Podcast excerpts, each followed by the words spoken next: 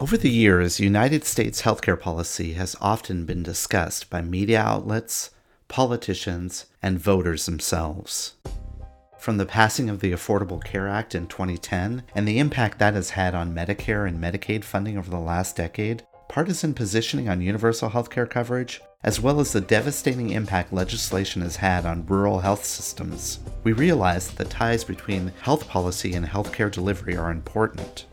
Now that the country has been confronted with an unprecedented public health crisis, is healthcare poised to help our industry transition to a post COVID world? The CARES Act and the ongoing crisis relief legislation directed toward hospitals and health systems is designed to ensure that we have the financial means to continue responding throughout this pandemic.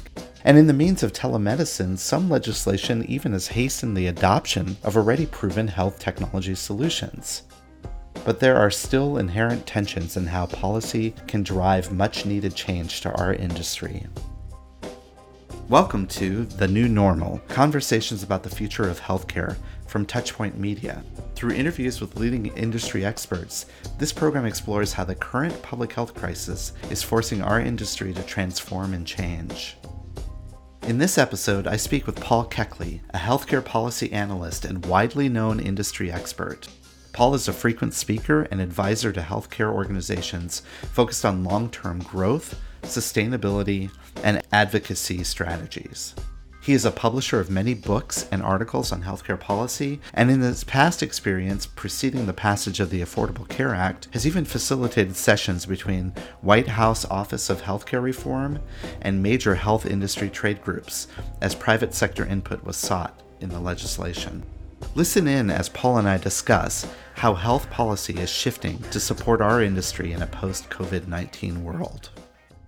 You've been spending a lot of time in healthcare policy over the years. That's certainly your, your focus and your expertise. How has healthcare policy shaped and even restricted innovation and transformation in health systems?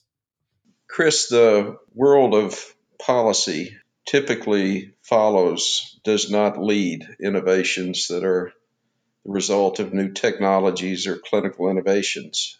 Policy and regulation basically are the swim lanes in which the operators in the industry are able to innovate, but each sector has its own set of swim lanes, and the policymakers tend to be catching up to innovation rather than leading it or stimulating it which was the uh, kind of novelty in the Affordable Care Act of having the Center for Medicare and Medicaid Innovation, CMMI. It was let's acknowledge that we tend to be more focused on lag indicators and looking through the rearview mirror than a forward view. So, in the aggregate, if you looked at policy making, you'd not see a lot of stimulus for significant change. Can I, can I give you a real simple example? Sure. There's a buzz about telehealth right now. And in the CARES Act, there's $200 million set aside for enhancing the use of telehealth in the delivery of care. Every person listening to this podcast has been aware of telehealth for 20 years.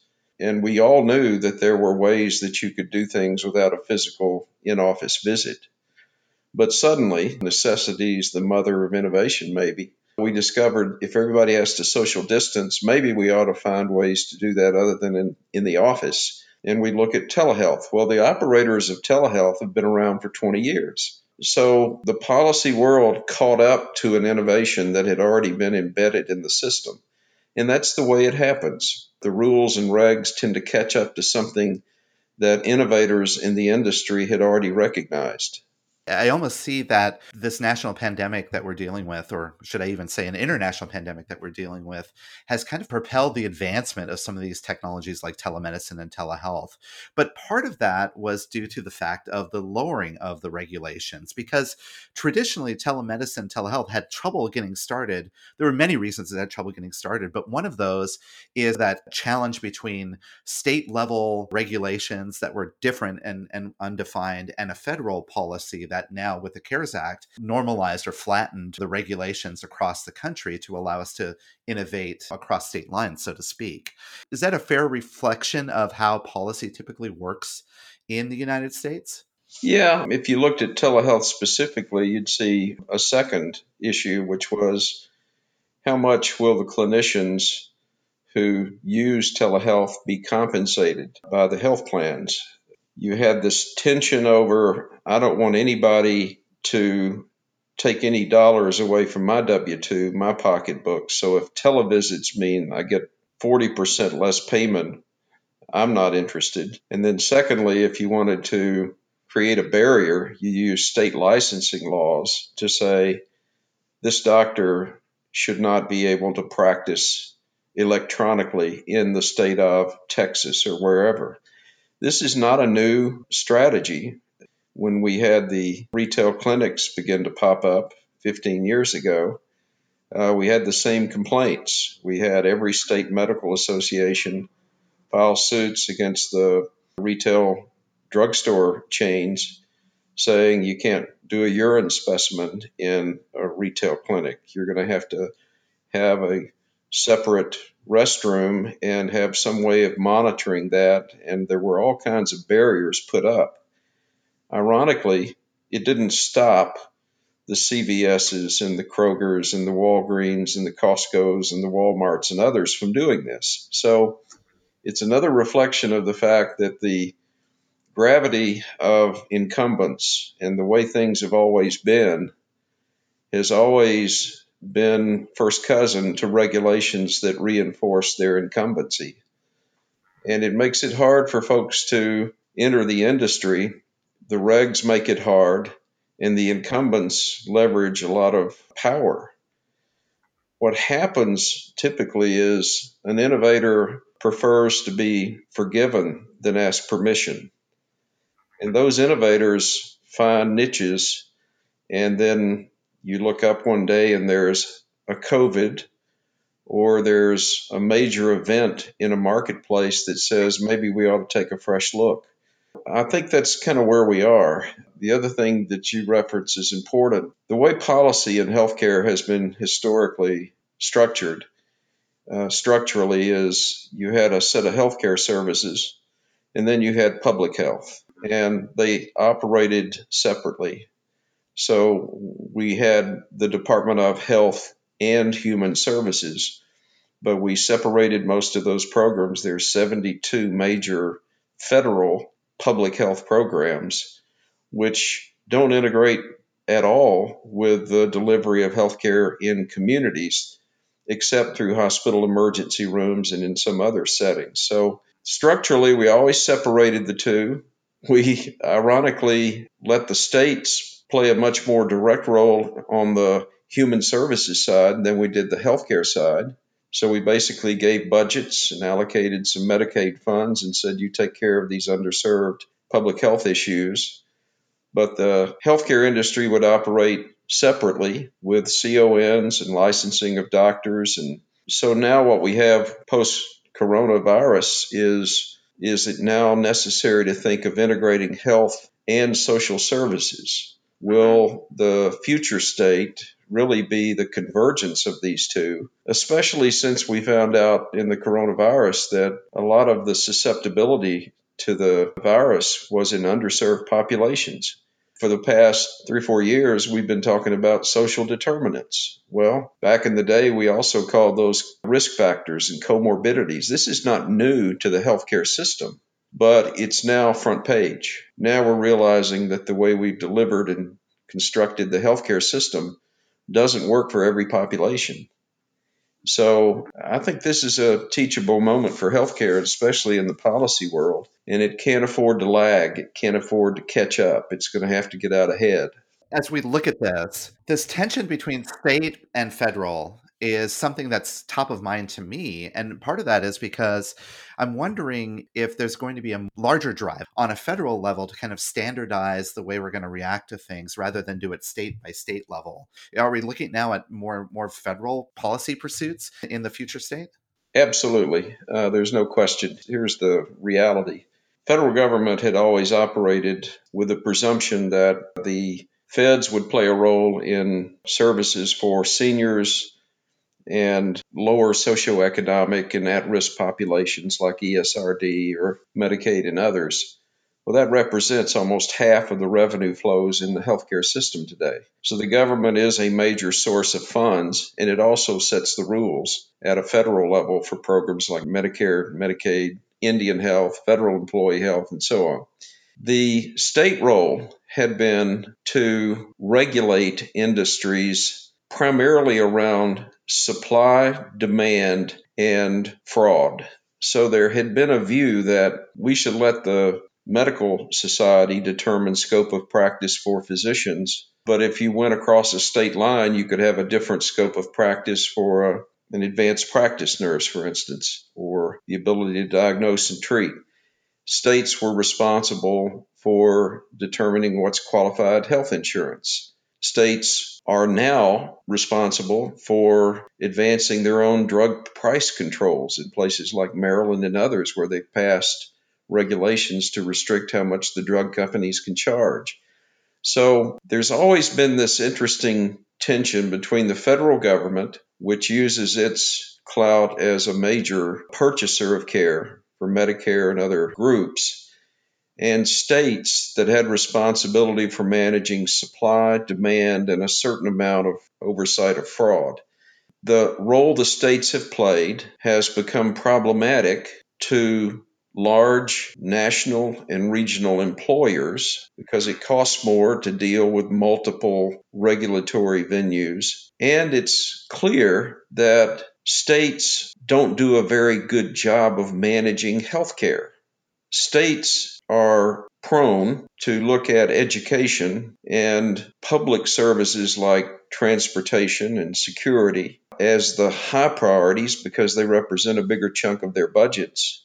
And because the federal government pays, which most people are aware, about on average about 60% of the Medicaid funds that a state gets, the states have not had the same kind of pressure for that revenue. If you think about it, if I know that half, 60% or more of the Medicaid budget is going to come from the feds, then it becomes arbitrary as to whether I want to expand Medicaid or not, which 36 states did, 14 didn't. So the state role has become problematic in healthcare. And there's been this growing sense in DC that we need to transition this high variability in how healthcare is delivered and paid for at the state level to a much more federal process. And some would even say it's important enough that we create some kind of an independent, almost like a federal reserve to look at healthcare not through a partisan lens, but through a policy and capital lens. How much money is spent in healthcare and where is it best spent? Everybody on this podcast knows that if we were doing a whiteboard, we'd probably spend the money in different ways but it's just not the way we're taking care of our specialists or taking care of our shareholders. So if you were whiteboarding this thing, you'd probably do it differently. And that would probably mean you don't have wide variability state to state. For the same reason that the interstate system is not a state by state decision. It's a theme we're going to hear more about.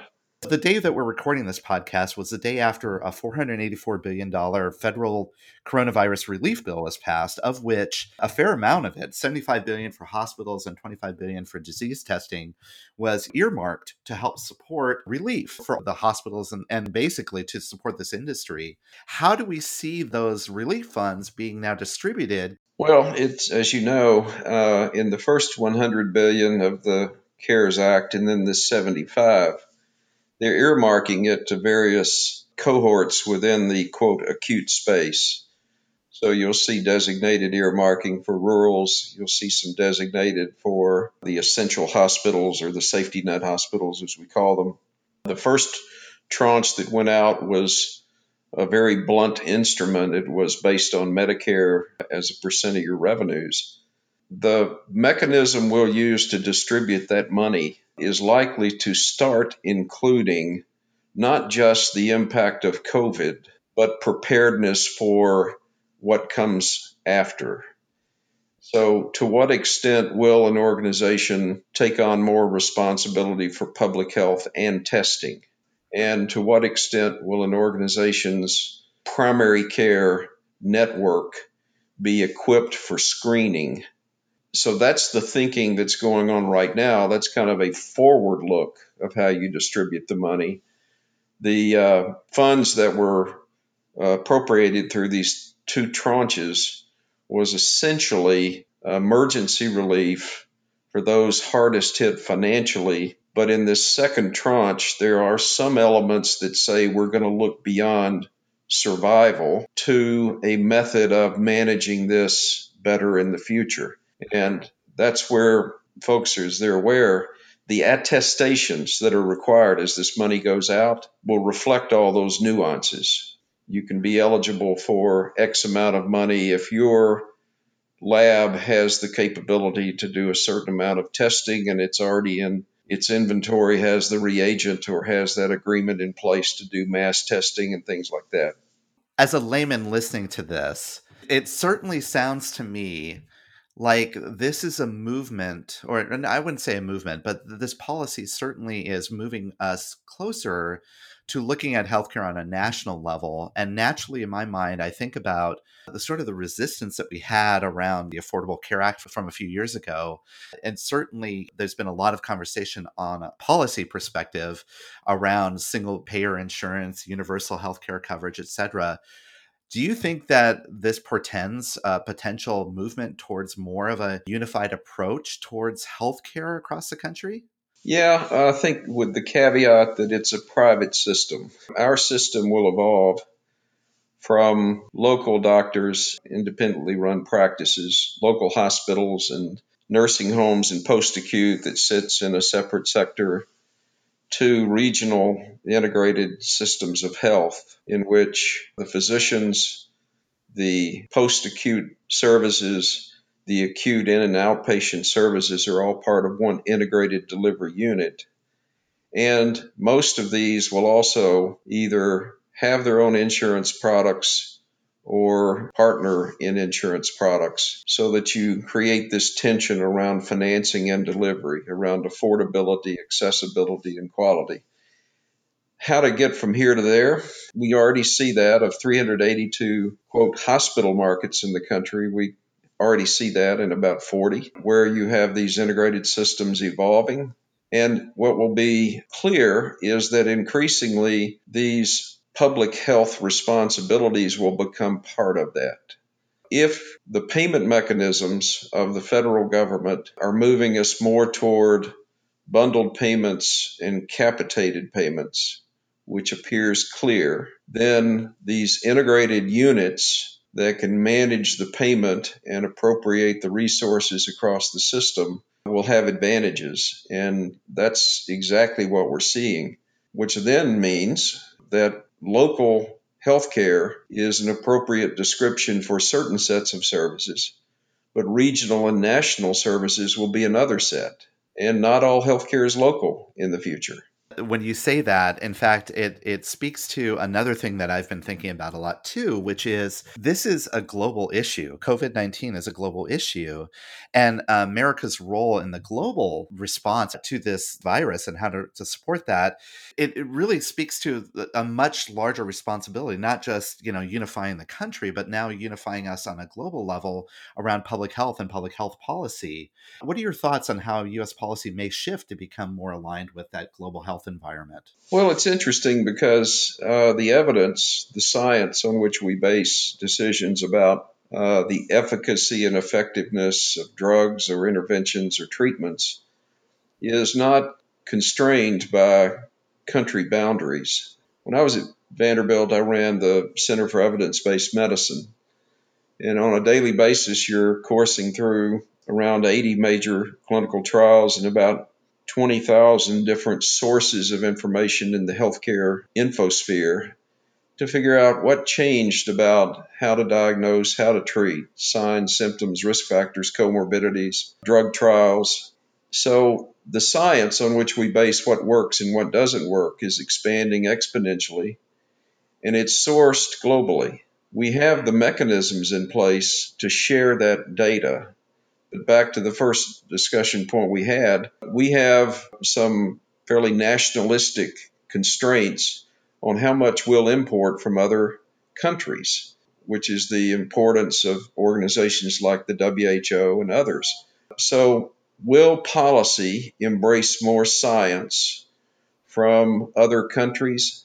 Absolutely.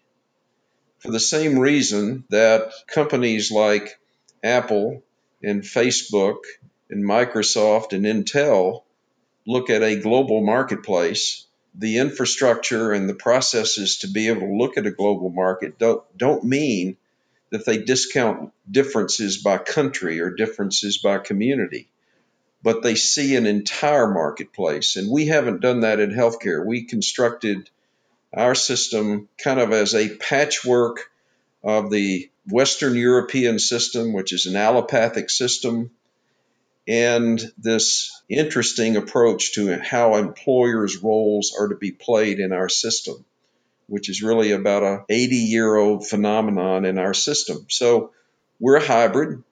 We haven't paid attention to the global market the way we should, but we will. That'll be necessary. The coronavirus, COVID 19 have forced that on us it's interesting to think about this because uh, you know even though as we we started off talking right that policy is kind of guided by the involvement of science and and and healthcare and the innovations there certainly is that sort of like hand in hand that goes with the industry itself and can lead us in certain ways and certainly regardless of our own partisan affiliations we we really believe that that partnership really should be there to advance us further. There may be other advancements in healthcare policy that could impact what the future state would be like. For example recently you know hhs finalized some rules around the transfer of patient data medical history to uh, be involved now uh, on a public health response what are some other things on a policy perspective that we in healthcare should be keeping our eyes on as potentially leading to the, what the post COVID world would look like in healthcare?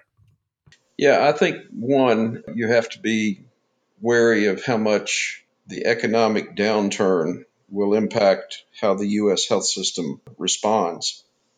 The uh, advancing of these funds in the CARES Act and other the economic downturn are adding about $4 trillion to the U.S. deficit healthcare is the biggest expenditure target for cost cutting at the federal level. So, in the November 3rd election, you're going to hear a lot about how we recover. And you want to be conscious of the fact that healthcare cuts is a target for that. And it will change, for instance, things like how are we defining private inurement and stark regulations to enable doctors to compete more directly with hospitals or others. How much risk do we want to see in these alternative payment models? The ACOs have not proven to be a huge success.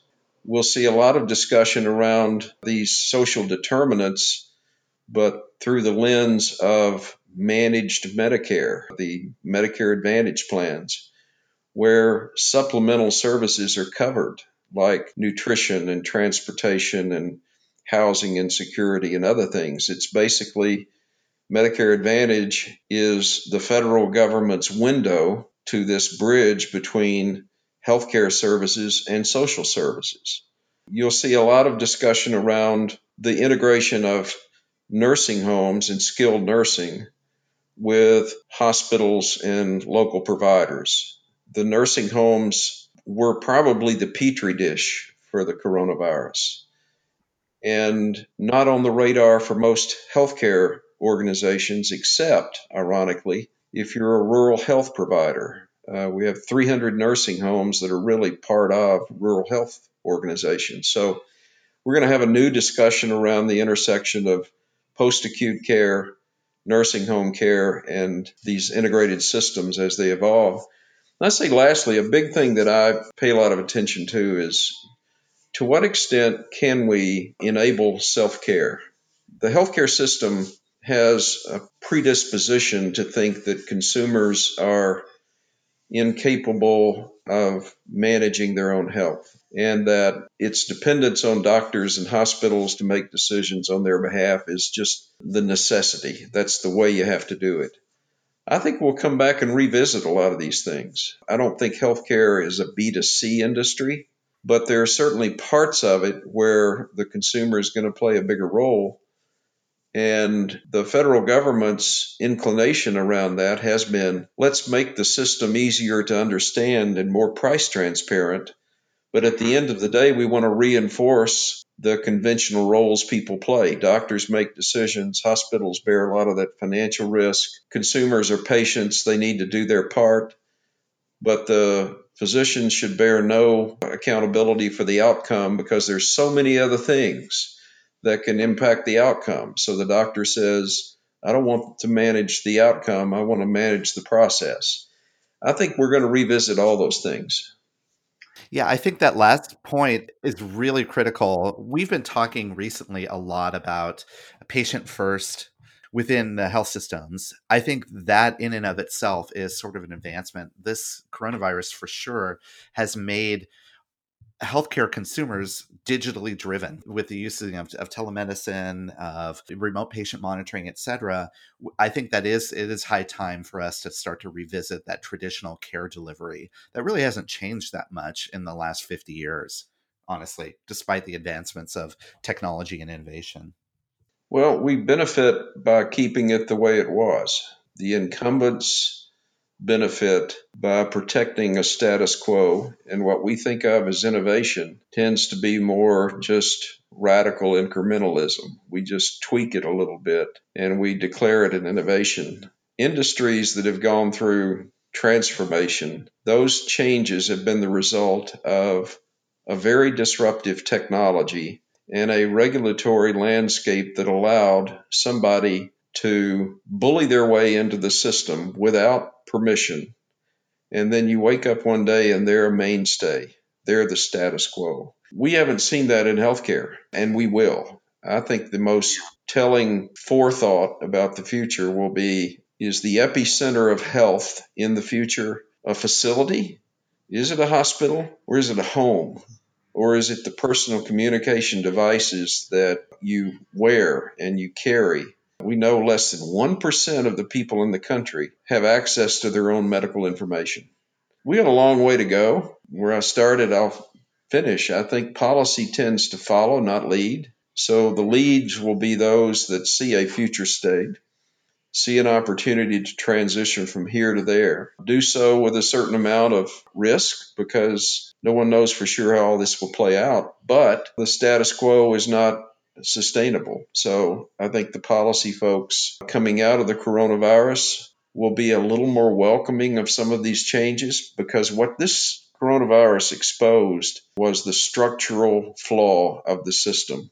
We have a public health system that was underfunded and was not thinking beyond near. And we have a private healthcare system that until 60 days ago the debate was fighting against price transparency, fighting to keep interoperability down the road further out, and fighting to keep these alternative payment models from becoming too onerous. That's very self serving, and that's not the future. Paul, this has been a really fascinating conversation. I want to thank you so much for your time and your expertise. My pleasure, Chris. Thank you. The tensions between public health and healthcare delivery were strong before and are only exacerbated by the public health crisis. In addition, the relationship of federal healthcare reform legislation and the adoption of these policies at a state level provide additional complexity in an already complicated system. And now that this global pandemic is forcing the US to respond on a global level, it makes me ask Will healthcare policy continue to reinforce the status quo, or is this an opportune time for legislation to begin propelling our system into the future? You have been listening to The New Normal Conversations about the Future of Healthcare from Touchpoint Media. If you enjoyed today's program, please take a moment to rate and review the show on iTunes, Stitcher, Spotify, or wherever you downloaded the show. The music from this program is called I Dunno by Grapes and is available as a royalty free download on ccmixter.org. To find out more about Touchpoint Media, visit us online at touchpoint.health.